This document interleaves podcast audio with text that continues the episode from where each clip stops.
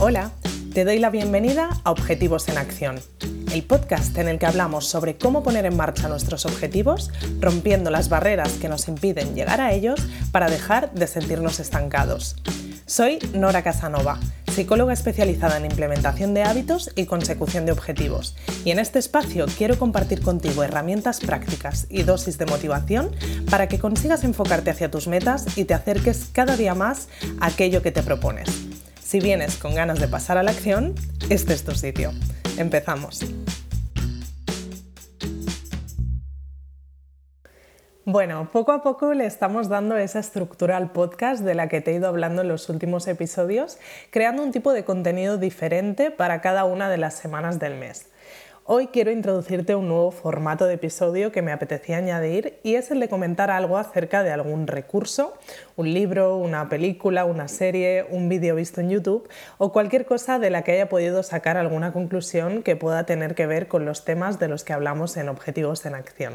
Y me parece una semana ideal para inaugurar este tipo de episodio con un resumen de aquellos aprendizajes que he sacado de un libro, ya que esta semana, el sábado, es San Jordi y el Día Internacional del Libro, y me parece una forma bonita de inaugurar esta nueva sección.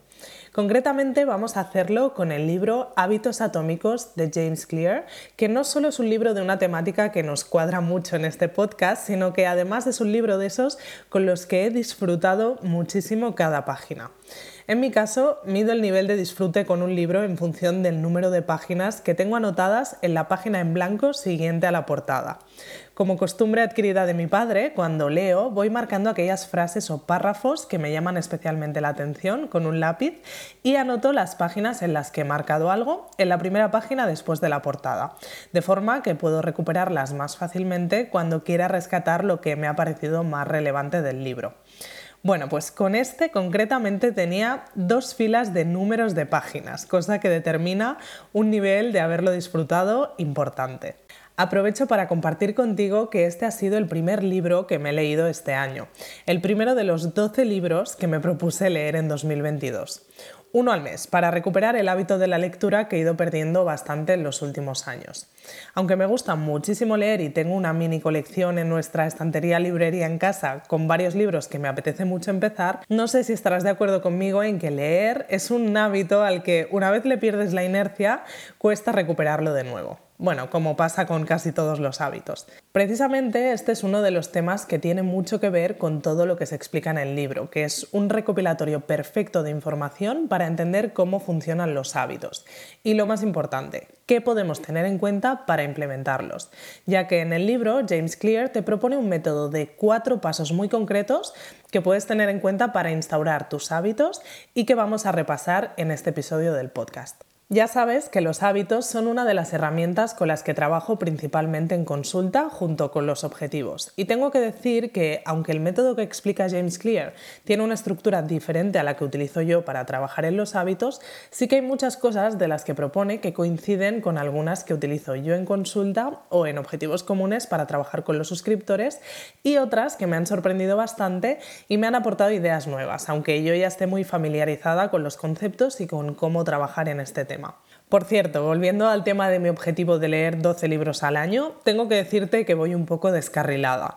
Estamos en abril y llevo uno y tres cuartos, por lo que voy con dos meses de retraso, pero que espero poder recuperar entre lo que queda de abril y mayo. Si tú también tienes este objetivo, puedes escribirme y contarme cómo lo llevas, ya que creo que es un objetivo bastante común y me encantará conocer tu experiencia con este hábito. De hecho, una de las suscriptoras de Objetivos Comunes se lo propuso a principio de año, también con el objetivo de leer un libro al mes, pero ella ya ha conseguido leer los 12 libros que se había propuesto y algunos más en lo que lleva de año. Ha dado con las teclas que necesitaba para recuperar el hábito súper rápido y ya lo tiene interiorizado de nuevo en su rutina. Si comparas cómo lleva ella su objetivo con cómo lo llevo yo, por cierto, encontrarás un ejemplo perfecto del tema del ensayo-error del que te hablaba en el episodio 7, de cómo a veces encontramos el método que necesitamos para cumplir nuestros objetivos súper rápido y otras veces, como en mi caso con este objetivo, nos cuesta un poco más. Pero bueno, vamos al tema que nos ocupa hoy, que es hacer un análisis de los puntos que me han parecido más interesantes del libro Hábitos Atómicos de James Clear.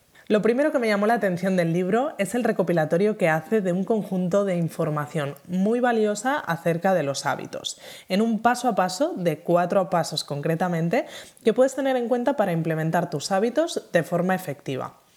Él los llama leyes del cambio y se dividen en las siguientes. La primera ley del cambio hace referencia a hacer nuestros hábitos obvios.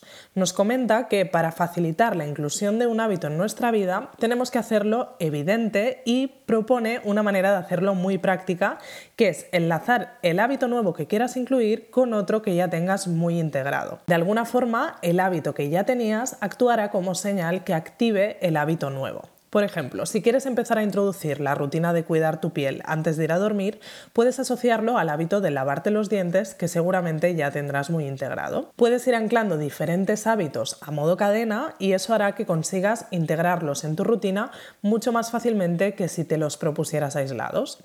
Y con los hábitos que quieras eliminar te propone lo contrario, que los hagas menos obvios, que limites tu exposición al estímulo que actúa como señal. Por ejemplo, si quieres dejar de fumar y asocias claramente el momento de fumarte un cigarrillo al momento del café después de comer, que puedas evitar tomarte ese café que está tan asociado con el hábito de encenderte un cigarrillo y que puedas cambiarlo, por ejemplo, por tomarte un té o comerte una fruta. La segunda ley del cambio consiste en hacer el hábito atractivo si quieres añadirlo o poco atractivo si quieres eliminarlo. Por ejemplo, puedes proponerte vincular esas actividades que menos te gusta hacer con actividades que sí, que consigan alegrarte el momento. Si te da mucha pereza fregar los platos, puedes asociar ese momento a escuchar tu podcast favorito. O si no disfrutas haciendo ejercicio, puedes proponerte hacerlo al lado del mar si es un sitio que te aporta felicidad. Y al revés con los hábitos que quieres eliminar. En ese caso, tu reto es hacerlos menos atractivos. Vincular esos hábitos a alguna cosa que te haga disfrutarlos menos cuando los hagas. La tercera ley del cambio habla de que al instaurar nuevos hábitos te lo pongas fácil, teniendo en cuenta dos cosas diferentes. Por un lado, que el hábito en sí lo sea. Por ejemplo, si quieres empezar a andar todos los días, te será más fácil integrar el hábito si empiezas por proponerte 10 minutos de paseo que una hora. Él te anima incluso a que reduzcas ese hábito al mínimo esfuerzo para empezar, proponiéndote incluso salir un minuto. Es decir, que desgloses ese hábito en la mínima acción que casi no te suponga un esfuerzo, ya que vayas ampliando poco a poco. Y por otra parte, también hace referencia a que te lo pongas fácil teniendo en cuenta cosas como lo que rodea ese hábito.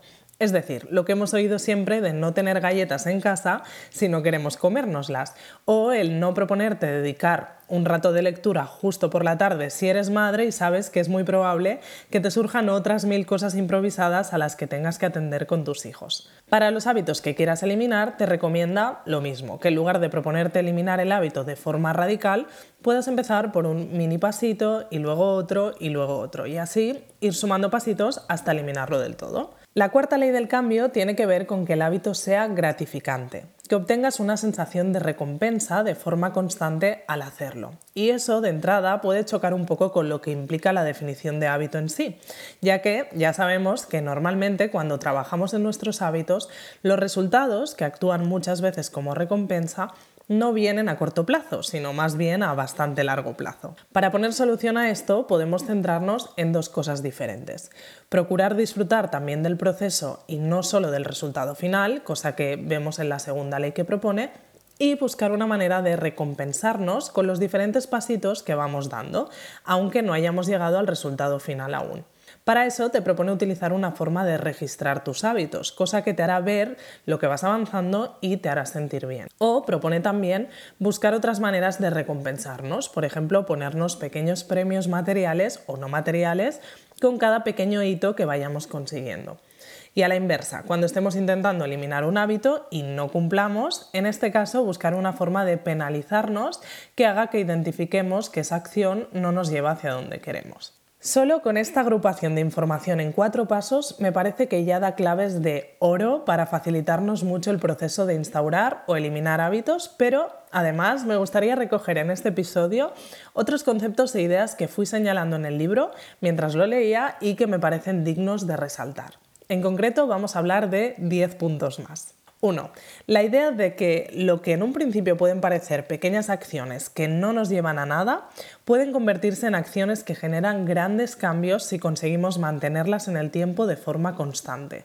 Precisamente en mi consulta trabajo con una ficha que titulé con el nombre de Pequeñas acciones para grandes cambios con la que trabajamos exactamente esto. El hecho de desglosar los objetivos en pequeñas acciones que aunque puedan parecer insignificantes, en conjunto y mantenidas en el tiempo, producen grandes cambios. 2. La distinción que hace entre metas como el resultado que quieres obtener y sistemas como el proceso que sigues para alcanzar este resultado. Es decir, el hecho de que las metas establecen la dirección y los sistemas los procesos que seguimos. Dos conceptos a los que yo me refiero como objetivo, que viene a ser el qué queremos conseguir, y estrategia, que nos define el cómo vamos a llegar a conseguirlo. Me parece muy interesante que recalque la importancia de distinguir entre los dos conceptos y de dar peso a ambos, sobre todo al sistema o estrategia que muchas veces se tiene bastante olvidado. 3. La idea de que, tal como dice textualmente en el libro, no tienes que esperar al desenlace para sentirte feliz. Puedes sentirte satisfecho en el proceso siempre que el sistema esté funcionando. Y eso es algo que he comprobado reiteradamente en consulta y también conmigo misma cuando me propongo objetivos o con los suscriptores de objetivos comunes cuando van a por sus metas. Puede que lo hayas experimentado por ti mismo también alguna vez. Cuando estás yendo a por tus objetivos, el simple hecho de sentir que estás avanzando en esa dirección ya te hace sentir bien. Te sientes alineado con tus metas y haciendo algo proactivamente hacia ellas. 4. La idea de que tus hábitos actúan de forma acumulativa a tu favor o en tu contra. Es decir, que el cúmulo de hábitos que repitas día tras día acabarán produciendo un resultado y estos hábitos acumulados son los que te acercarán o alejarán del resultado que quieres conseguir. 5. La reflexión de que solemos esperar, cuando trabajamos en un hábito, realizar progresos de manera lineal ascendente, pero la realidad no siempre es esta. Como hemos hablado profundamente en episodios como el episodio 7, en el que hablábamos del proceso de ensayo-error, en el camino avanzaremos, pero también nos estancaremos, retrocederemos tres pasos, nos desviaremos del camino y volveremos a reconducir varias veces. Eso forma parte del proceso y es importante poder hacernos a la idea de esto para no frustrarnos fácilmente y sobre todo no tirar la toalla en el momento en que no veamos avances rápidamente. A este concepto él le pone el nombre de abismo de desilusión y yo le puse el nombre de desmotivación por acumulación, pero la idea viene a ser la misma. 6. La idea de que los hábitos definen quiénes somos y viceversa. Por lo que si cuando te quieras referir a tus hábitos te identificas como persona que realiza estos hábitos, crearás un anclaje más potente para que se establezcan en tu día a día. Es decir, cambia el hago deporte por soy una persona deportista. 7. La afirmación de que a las metas se llega cuando la mayoría de acciones realizadas van a favor de esa meta sin ser necesario que todas estén perfectas. Eso reafirma el mensaje de que no es necesario el todo o nada, o el o lo hago perfecto, o si no cumplo con mi objetivo el martes, ya puedo tirar la toalla hasta el lunes que viene y si eso lo vuelvo a intentar. Es el cúmulo de acciones que hacemos la mayoría de veces lo que tiene más peso en la formación de nuestros hábitos, y no tanto las acciones que hacemos o no puntualmente. 8. Una frase que defiende la importancia de marcarnos nuestros objetivos de forma un poco pensada. En el libro se cita textualmente la frase, muchas veces pensamos que nos falta motivación cuando en realidad lo que nos falta es claridad algo que también vemos constantemente en objetivos comunes. En el momento en el que entráis en la plataforma y hacéis la masterclass del pack de bienvenida sobre cómo establecer tus metas de forma efectiva y aprendéis las claves principales a tener en cuenta para establecer vuestras metas, esa claridad destruye gran parte de la falta de motivación que podíais tener al marcaros nuevos objetivos. Y es que, por supuesto, si no sabemos por dónde empezar, el objetivo o el hábito se nos hace un mundo y nos abruma. En el momento en que creamos un paso a paso, una estrategia para ir a por nuestros objetivos, el proceso se convierte en algo fascinante y motivador. 9. Un nuevo enfoque a la reflexión de cambiar el debo hacer esto por el quiero hacer esto. Puede que ya hayas oído esta reflexión alguna vez. Cuando nos referimos a una tarea que nos hemos propuesto hacer, cambia mucho el enfoque desde donde lo vivimos si lo planteamos como una obligación, con frases como debo hacer esto o lo otro, o si lo planteamos como algo que elegimos hacer, con frases como quiero hacer esto. Estos son los conceptos que utilizaba yo para esta reflexión y él lo enfoca desde el cambiar el debo hacer esto por el tengo la oportunidad de hacer esto, cosa que me parece todavía mejor opción a la del quiero hacer esto. Tiene el mismo sentido relacionado con poner énfasis en nuestra capacidad de elección, pero dándole todavía un sentido que me parece más bonito, que es el de ver las cosas que podemos hacer como una oportunidad de hacerlas o no. 10. La idea de que el nivel óptimo para proponernos retos y objetivos es, tal como dicen en la ley de Yerkes-Dodson, un nivel de dificultad manejable, que se encuentra en un punto medio entre el aburrimiento y el estrés. Es decir, que nuestros objetivos nos supongan un reto, pero que veamos alcanzable. Algo que hablamos tantas veces cuando recalcamos la importancia de no ponernos metas demasiado exigentes que van a hacer que perdamos la motivación rápidamente ni metas que no nos supongan reto alguno porque nos aburriremos y las abandonaremos también fácilmente por falta de motivación. Sin duda, una retaíla de aprendizajes interesantes que merecen muchísimo la pena. Si te interesa la temática de los hábitos, cosa que me huelo que es así si estás escuchando este podcast, te recomiendo mucho que puedas leerlo. De entre los libros más conocidos relacionados con esta temática, sin duda es una opción fácil de leer, entendible sin necesidad de ser experto en la temática y muy interesante si quieres aprender a trabajar mejor en tus hábitos. Ah, y si quieres además de aprender a hacerlo, pasar a la acción, ya sabes que en mi comunidad online Objetivos Comunes trabajamos en esto y puedes encontrar todas las herramientas que necesitas para poner tus objetivos en acción desde el momento en el que entras. Y antes de irme, como siempre, voy con el ejercicio del día.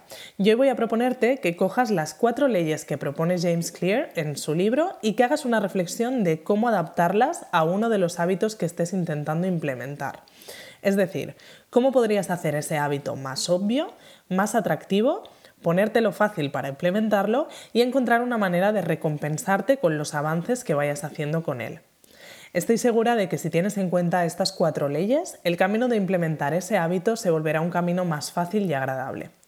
Te dejo con este ejercicio. Ya sabes que puedes escribirme a través de mi perfil de Instagram, Nora Casanova Psicología, si te apetece comentarlo y nos vemos en el próximo episodio. Gracias por escuchar este episodio de Objetivos en Acción. Si quieres seguir trabajando en tus objetivos y sobre todo ponerte en marcha con ellos, te espero en noracasanova.com donde podrás suscribirte a Objetivos Comunes, la comunidad en la que trabajar en tus metas como nunca lo has hecho antes. Nos vemos en el próximo episodio.